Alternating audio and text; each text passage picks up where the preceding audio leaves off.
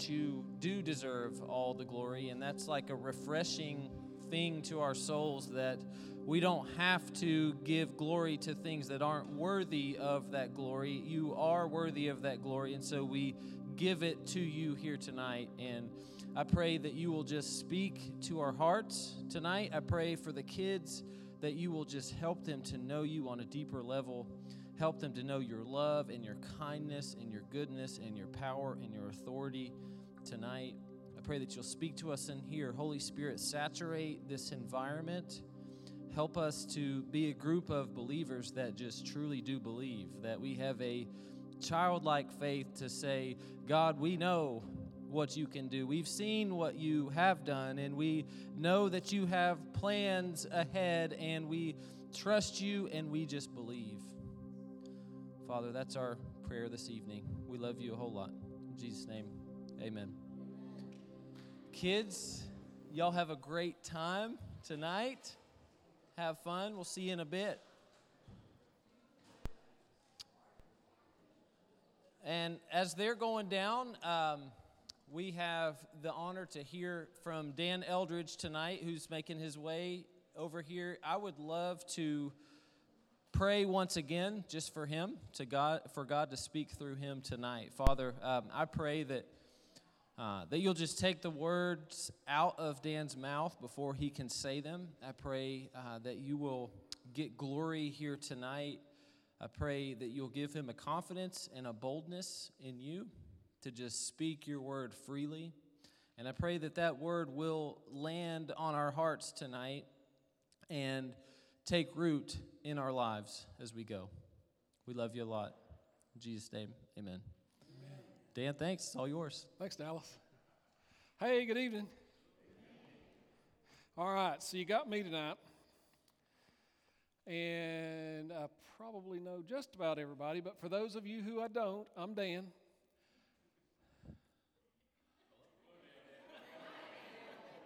I didn't know if I needed to add anything to that or not, but I. I'm just Dan. People call me Dan. Um,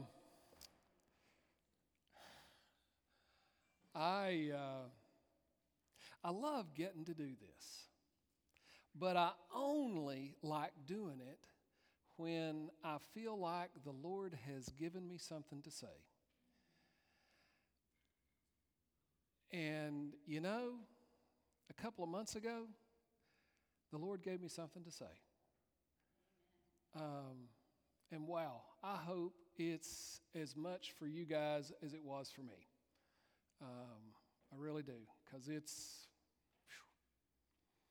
it has, uh, it's made a difference for me. It really has. Um, but I want to go back a ways. I want to go back a little over 20 years and, uh, and start there.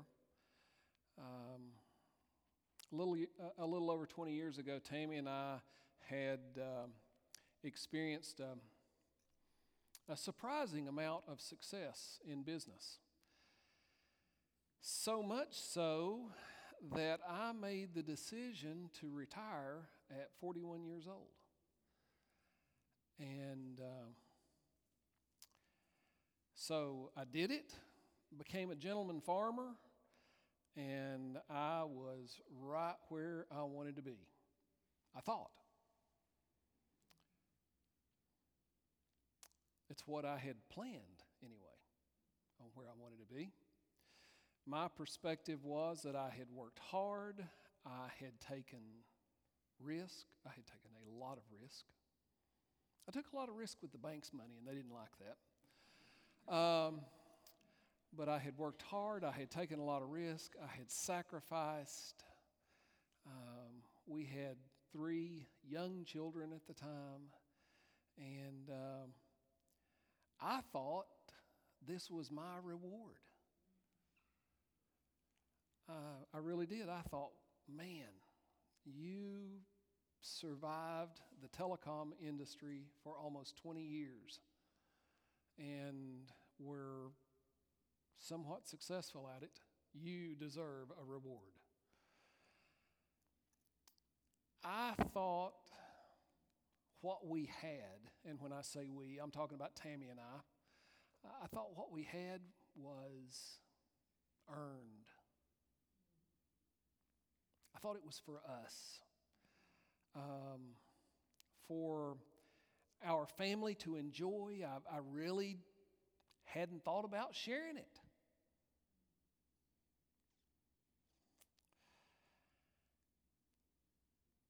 Looking back, clearly I was not where the Lord intended me to be. Even though I was teaching Sunday school, I was on I was an active deacon. I was not where the Lord intended me to be. Uh, and I got to tell you, he used the next 10 years to convince me that I was not where he intended me to be. He used um, a little event called the dot com bust of 2001 to show me. Then he used another little event called the um, subprime mortgage crash of 2008 to demonstrate I was not where I was intended to be. Um, he did all that, I think, to probably inject a, a measure of humility into my life uh, by showing me that uh, the success I had experienced wasn't all my doing, and it certainly wasn't the reward he had intended. Over time, I did come to realize that the success I thought resulted from my efforts, it, had to be acknowledged that it was God. I had to acknowledge that it was God. Um, it was His blessings on my life. But the question was, what in the world had I done to deserve it? Nevertheless, um, acknowledging God's blessings in my life brought about an amazing peace. Uh, uh, really, at that point, it was a peace that I had never experienced. It, it was like the pressure to perform had been lifted off my shoulders. Uh, like a weight had been lifted off my shoulders, a burden. Now, this was about 12 years ago. Have you have you ever felt that the Lord reveals himself to you in little bits and pieces? That's how I'd felt through the first years of this process. Um, I, I felt that it was just incremental. I needed more, but it, it just came in bits and pieces. Uh, and then about nine years ago, the Lord started revealing something new to me. Um, these blessings that I'm talking about, that, that Tammy and I enjoyed, that, that our family enjoyed. About nine years ago, Tammy and I both just began to realize at the same time that these blessings weren't just for our family, they were intended to be shared.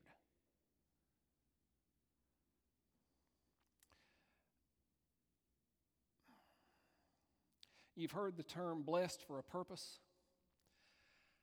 Well, that's how, um, that's how we came to understand what God was doing in our lives. And that's why when Travis Googe came to us six years ago and said that he had been called to start a church. And he wanted to start it here Um, that's why Tammy and I immediately realized that it was part of God's purpose for the things that we had been blessed with. It was so clear. Wow. I can tell you, I still remember as he was speaking the words, Tammy and I were smiling at each other because we knew what God was doing. And it was good. But um, along this journey that I've been on for the, the past 20 plus years, there's been this one biblical truth that I've struggled with. Uh, as a matter of fact, it's, um, it's been a biblical truth that I have stubbed my toe on more than once. Um, I've stumbled over it. That truth being that it all belongs to God.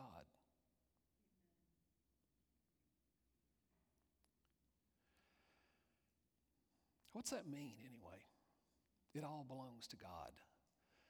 Uh, I mean, I just, I've been in church since I was probably two weeks old, maybe a month old. My mom wouldn't have taken me probably my first month because she was afraid that I might get a germ on me.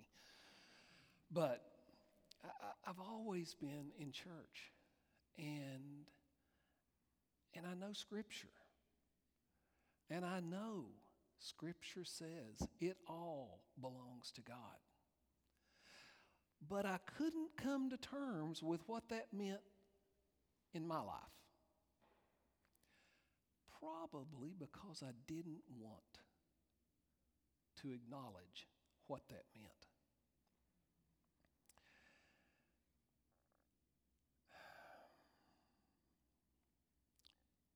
To me, it all belongs to God was easy to say, but hard to live.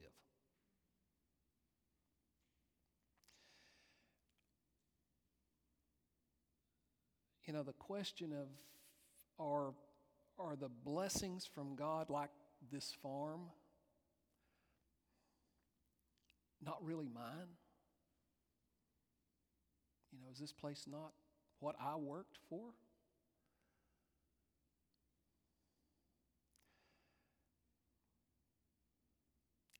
Is it possible that the Lord chose me and assigned me the responsibility of this place? Just a lot of questions that um, that I had, and and as many times as I have heard take this literally.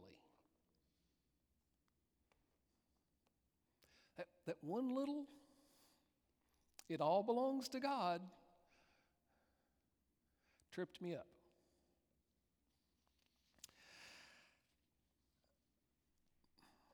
You've heard the term, I don't understand all I know about that. You ever heard anybody say that? That's a that's a East Tennesseeism, I think. I just don't understand all I, all I know about that. That's how I was with this. Um, I believe Scripture, but for years I just didn't understand how it applied in my life. And then, and then, a couple of months ago, I'm sitting on the couch in the bedroom reading. And I'm, I'm reading Matthew 25 uh, the parable of the talents, and it was as if the Lord just just spoke so plainly through those words. I, um, my eyes were opened. I wasn't seeking a better understanding. I, I hadn't prayed, Lord, help me understand about you owning everything.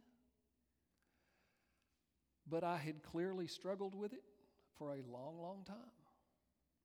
And I sat there on the couch reading Matthew chapter 25, and Tammy was in the bathroom.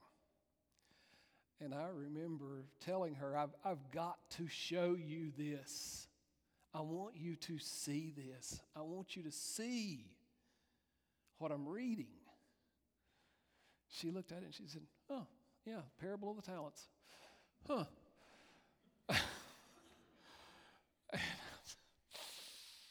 Don't you see what I see?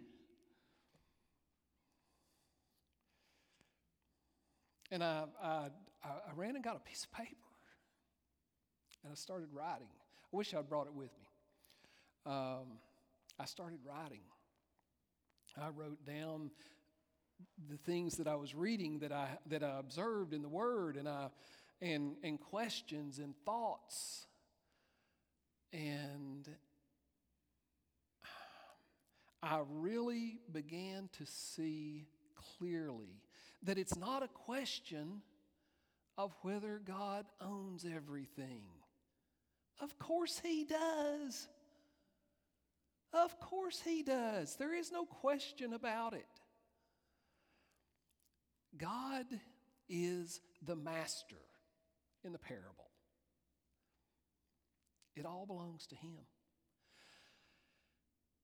The question is who am I? Am I the faithful servant or am I the unfaithful servant? And I got to tell you, folks, that wrecked me.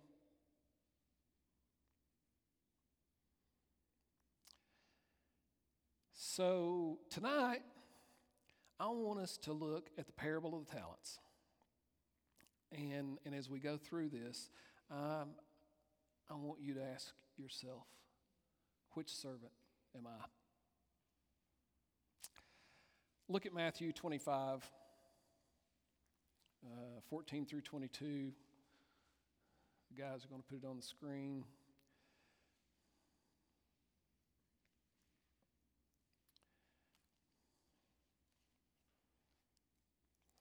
Again, the kingdom of heaven can be illustrated by the story of a man going on a long trip. He called together his servants and entrusted his money to them while he was gone. He gave five bags of silver to one, two bags of silver to another, and one bag of silver to the last, dividing it in proportion to their abilities. He then left on his trip. The servant who received the five bags of silver began to invest the money and earned five more. The servant with two bags of silver also went to work and earned two more.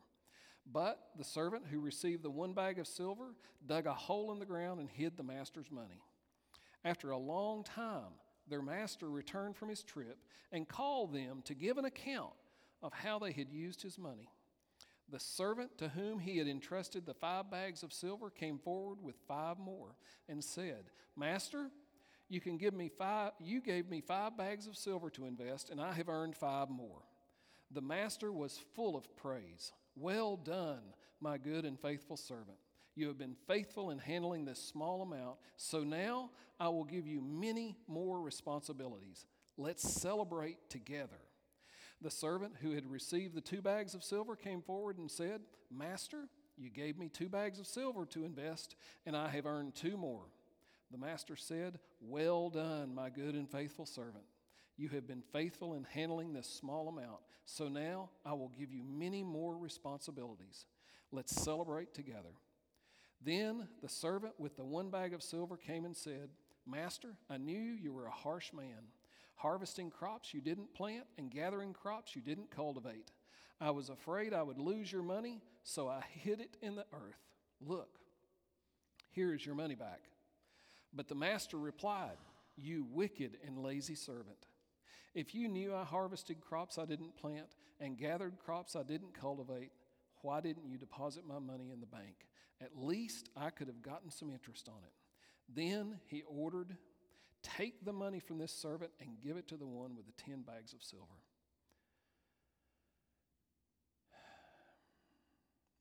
To, to those who use well what they are given, even more will be given, and they will have an abundance. But from those who do nothing, even what little they have will be taken away. Now throw this useless servant into outer darkness, where there will be weeping and gnashing of teeth.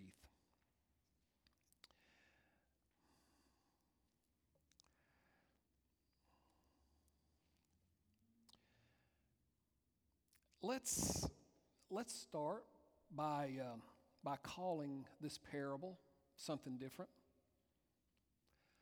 I don't know why it's called the parable of the talents now. I never questioned that until two months ago. I think it's the parable of the servants.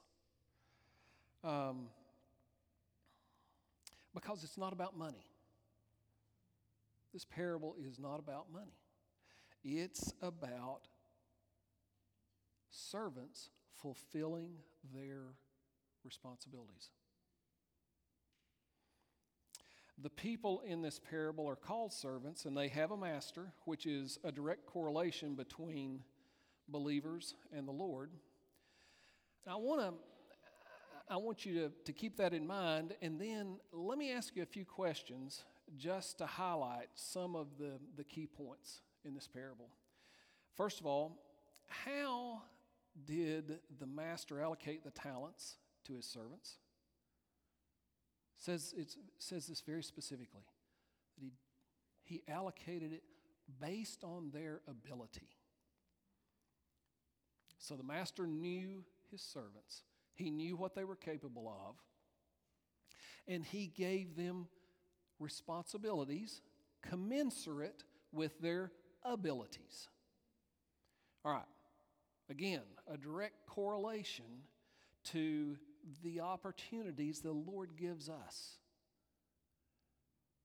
They are never beyond the enabling that He's already provided.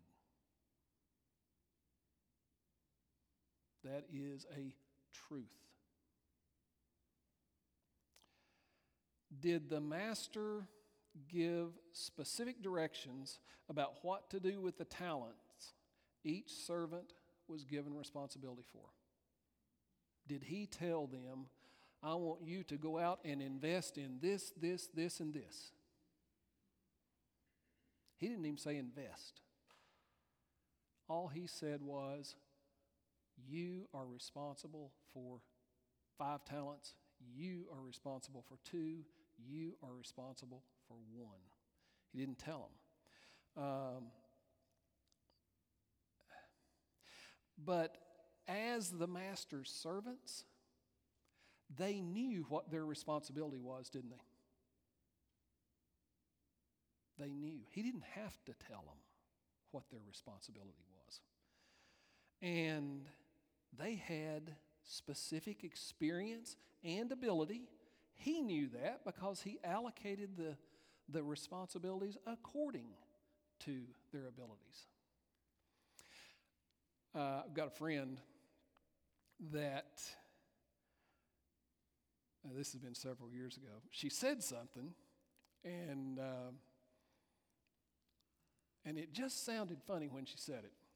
She said, You know, I am going to just sit here until the Lord tells me exactly what He wants me to do.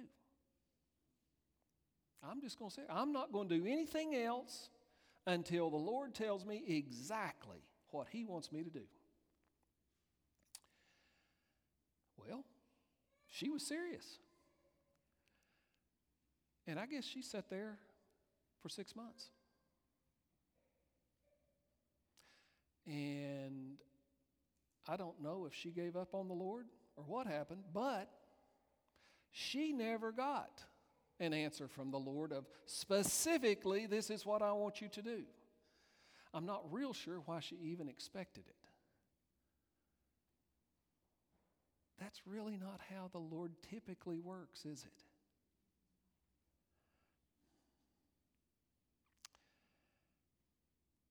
Did the servants know when the master would return? They didn't, did they? They didn't know. So, how did them not knowing when the master was going to return affect their work?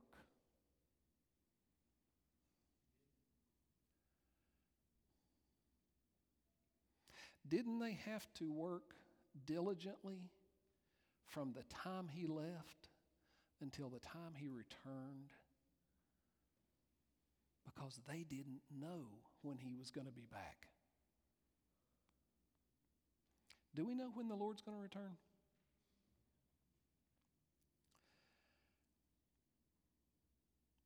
How many of you believe that your work for the Lord is complete? You see where I'm going?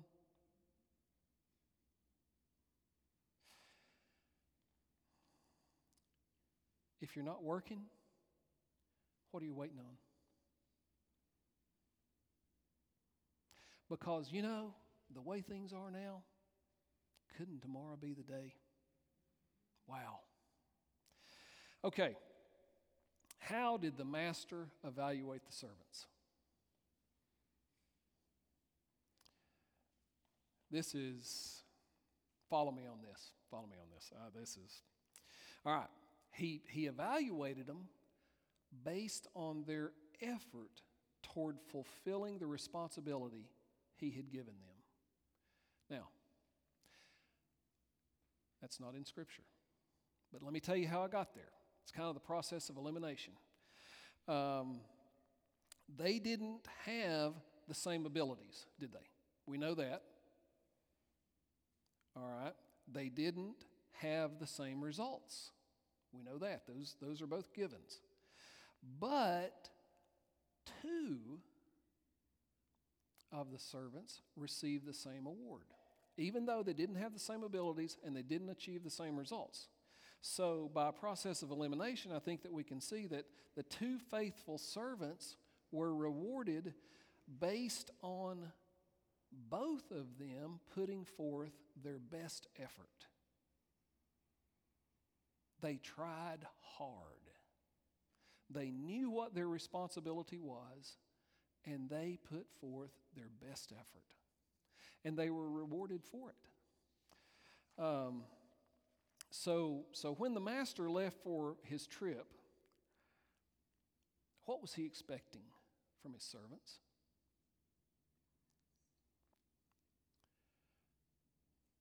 He was expecting their best effort, wasn't he? Would he have left them with the responsibility that they had if he wasn't expecting their best effort? No, he wouldn't have. Um, before Jesus left the earth, he made the believers at that time responsible for spreading the gospel and growing the church.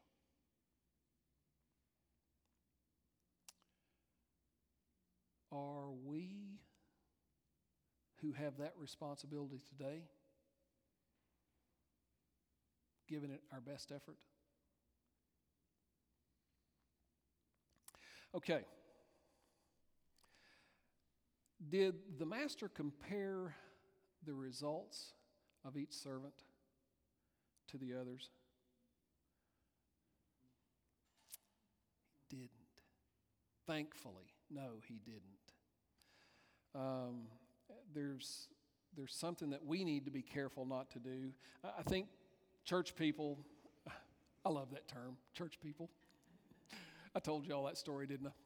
If not, I won't take the time to do it now. But that's, there's a funny story about church people from a mission trip many years ago.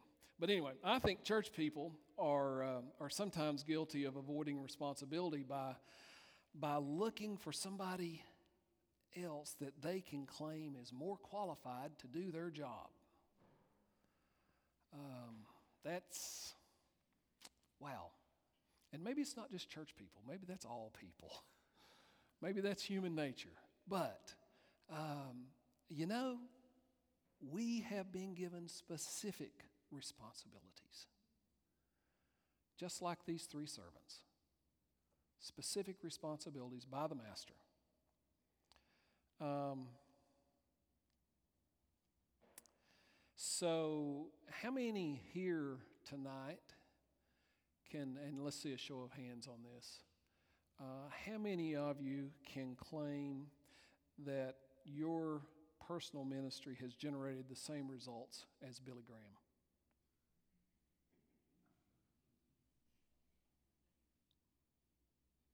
Hmm. Well, you know the good news?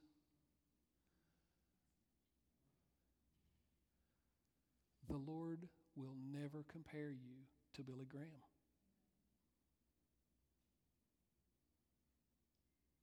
Never. But He does know how He equipped you. And He does know the responsibilities that He assigned to you.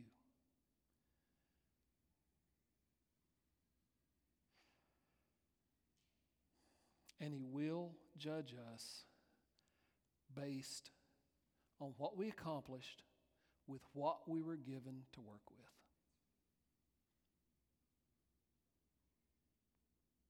Not in comparison to Billy Graham, not in comparison to anybody else.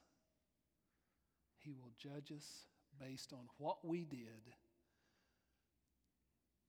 with what we had to work with. What was the master's reward to his faithful servants? Look at verse uh, 21 to 23 again. That's, uh, this is.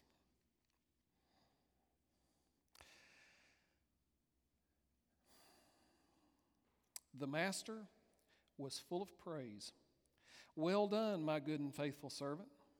You have been faithful in handling this small amount, so now I will give you many more responsibilities. Let's celebrate together. The, uh, the faithful servants weren't rewarded with stuff, were they? They were rewarded with fellowship with the Master and more responsibility. Wow. Does that sound like a reward? It does, actually, doesn't it? It does. Fellowship with the Master and more responsibility.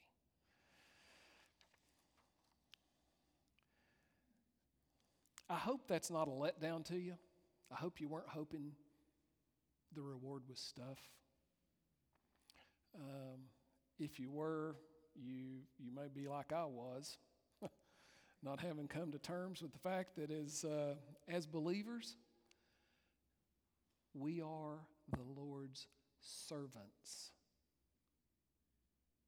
We are his servants. Literally. The Lord's taken me on a, a 20 year journey to understand who I am. 20 plus years. And what I've discovered on this journey is that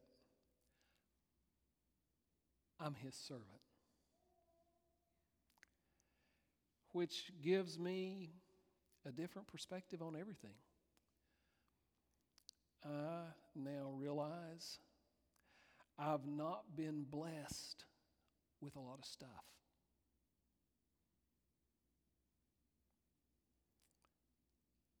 I've been assigned a lot of responsibility.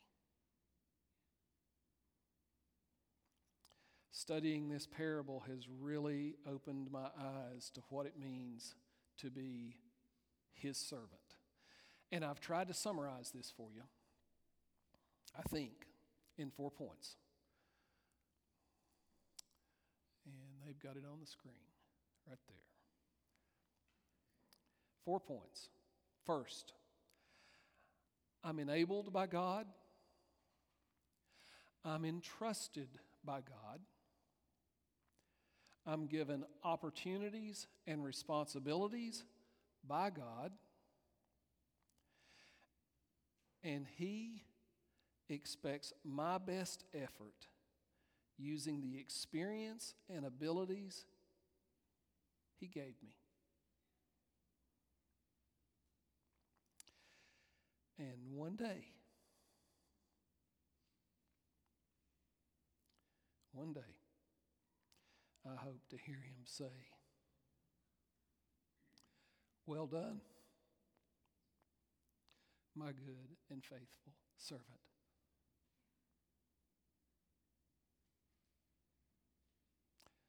Let's pray.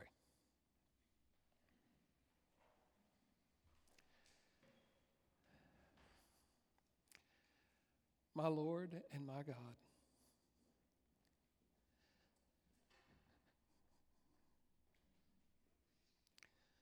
I praise your name, for you are faithful. You are forgiving. You are merciful. And you are loving.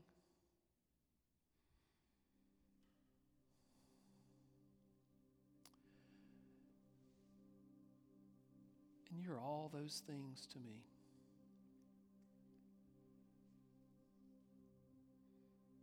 Lord, you're all those things to every believer. And I thank you that you have opened my eyes to understand who I am, to understand that I'm your servant. And Lord, I pray that tonight we all have just a little bit better understanding of who we are as believers, as followers of Jesus. And Lord, I pray that because of that, we will leave this place with a different attitude. A different attitude about stuff. Realizing that every day you give us opportunities to serve you.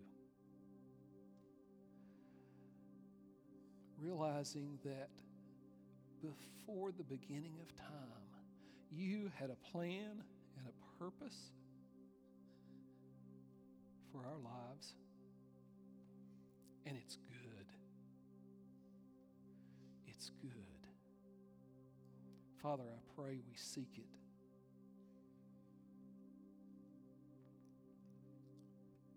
And I pray we agree with it. And I pray that we bring you honor and glory because you are worthy. I thank you that we've had this time together tonight. And I pray